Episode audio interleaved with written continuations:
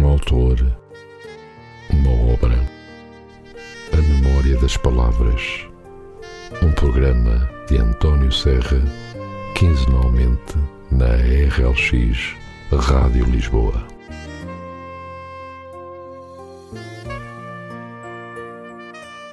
Ora então, muito bom dia e sejam muito bem-vindos a mais um programa A Memória das Palavras, o primeiro programa do mês de junho, mês em que ainda está a decorrer a Feira do Livro de Lisboa. E hoje é segunda-feira, o primeiro dia de uma nova semana, aquele dia da semana que custa mais um pouco a levantar da cama. Mas enfim, o que tem de ser, tem de ser. O meu nome é António Serra e vou estar aqui consigo durante alguns minutos para lhe falar de um autor e de uma obra. Hoje trago-vos a obra Memórias dos Dias Sem Fim de Luís Rosa, editada pela editorial Presença e que pode ser uma boa opção para comprar e levar para férias.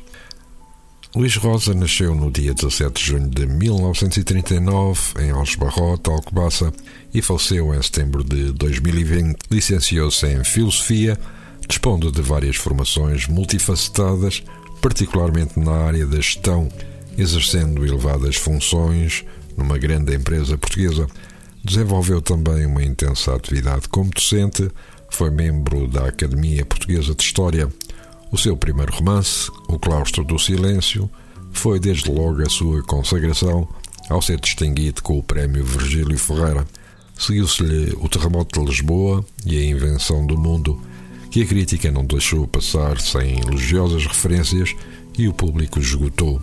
O amor infinito de Pedro e Inês, romance de grande densidade, sob um tema esplendoroso da nossa história, tem sido objeto de sucessivas edições.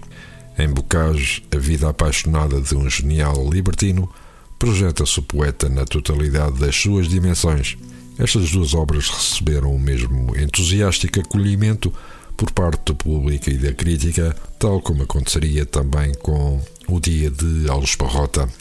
Em relação à sinopse desta obra, com a publicação de Memória dos Dias Sem Fim, o romance histórico português rasga novos horizontes, simultaneamente mais vastos e profundos, reveladores da própria dimensão humana. É a realidade da guerra, em toda a sua desconformidade e falta de sentido, capaz de denunciar as muitas faces ocultas do homem, desnudando-o e mostrando-o como realmente é sofredor, idealista, solidário, cruel.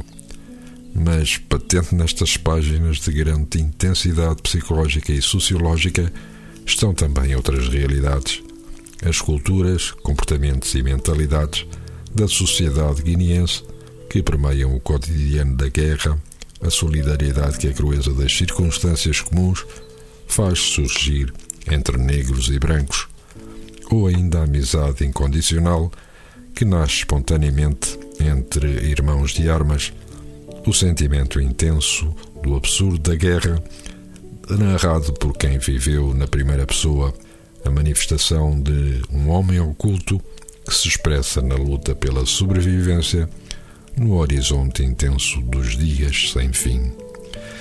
E vamos então agora ler um pequeno trecho desta obra que estivemos a falar. O nome de, do capítulo chama-se O Sacerdote de Irã. O homem caiu morto à minha frente. Em volta, a enorme confusão dos disparos e arrebentamentos.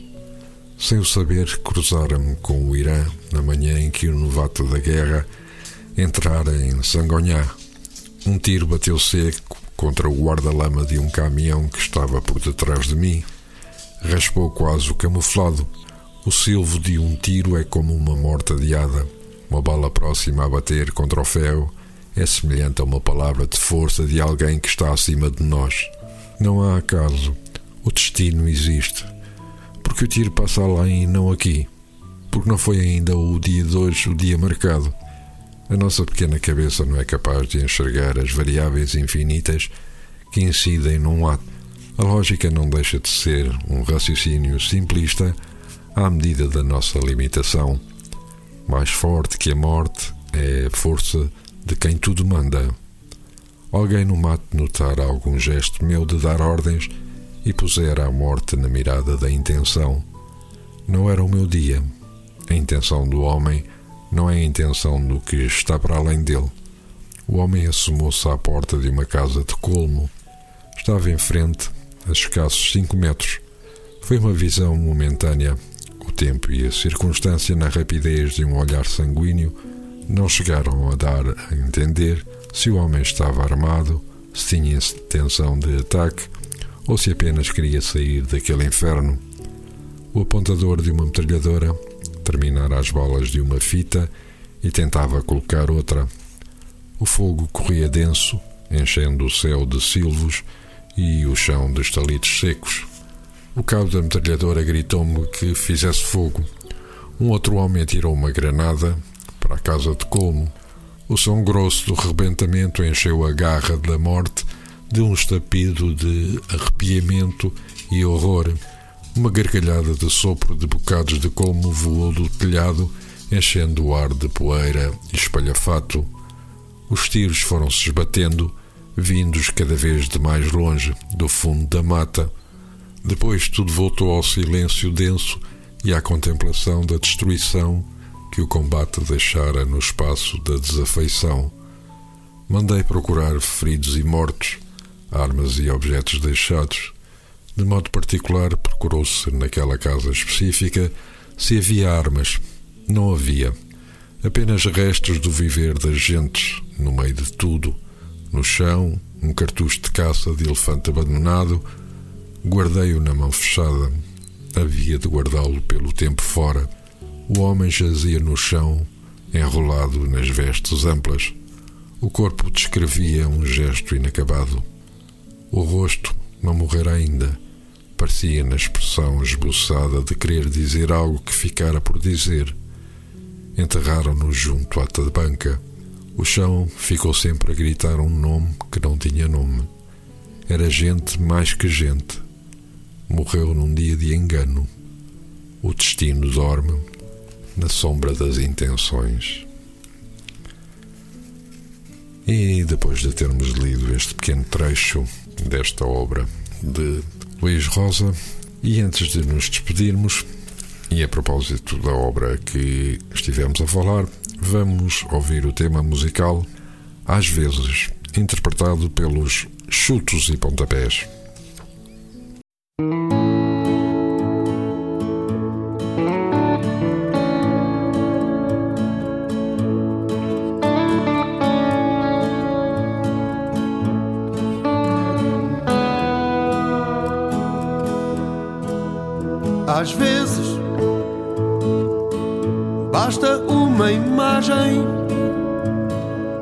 Para nos dar coragem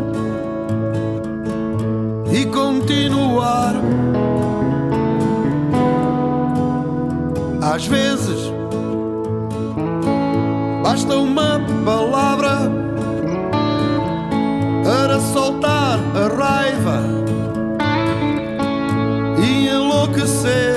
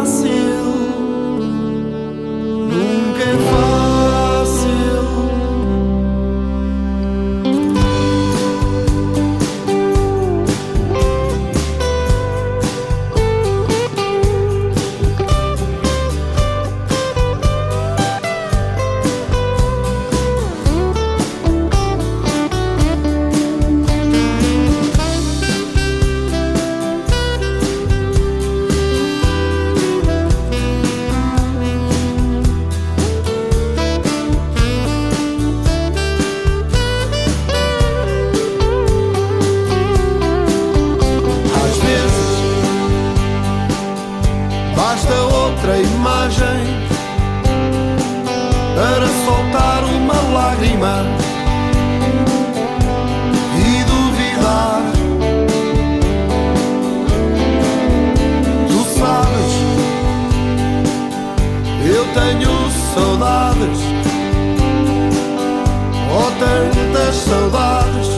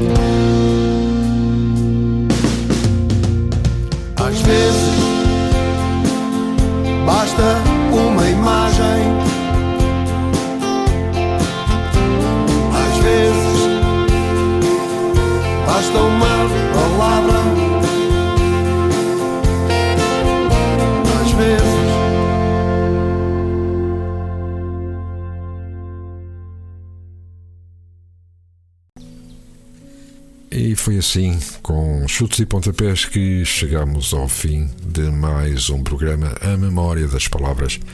Termino desejando-vos uma ótima semana e votos de boas leituras. Nós voltaremos daqui a 15 dias. Um abraço e até lá, fiquem bem. Um autor, uma obra, a memória das palavras. Programa de António Serra, quinzenalmente na RLX Rádio Lisboa.